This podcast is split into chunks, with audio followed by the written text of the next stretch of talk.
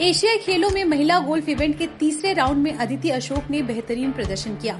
इस राउंड के बाद अदिति पहले स्थान पर हैं, जबकि उनकी साथी प्रणवी शरद उर्स ग्यारहवें स्थान पर है और अवनी प्रशांत संयुक्त उन्नीसवें स्थान पर है। इस इवेंट का फाइनल राउंड रविवार को खेला जाएगा। ऐसे में अदिति अशोक की तरफ़ से गोल्फ में पहले गोल्ड मेडल की उम्मीदें लगी हुई है। बता दें कि टोक्यो ओलंपिक में अदिति गोल्ड मेडल जीतने से चूक गई थी। ऐसे में एशियाई खेलों में वह इस फाइनल राउंड को जीतकर गोल्ड हासिल करना चाहेंगी।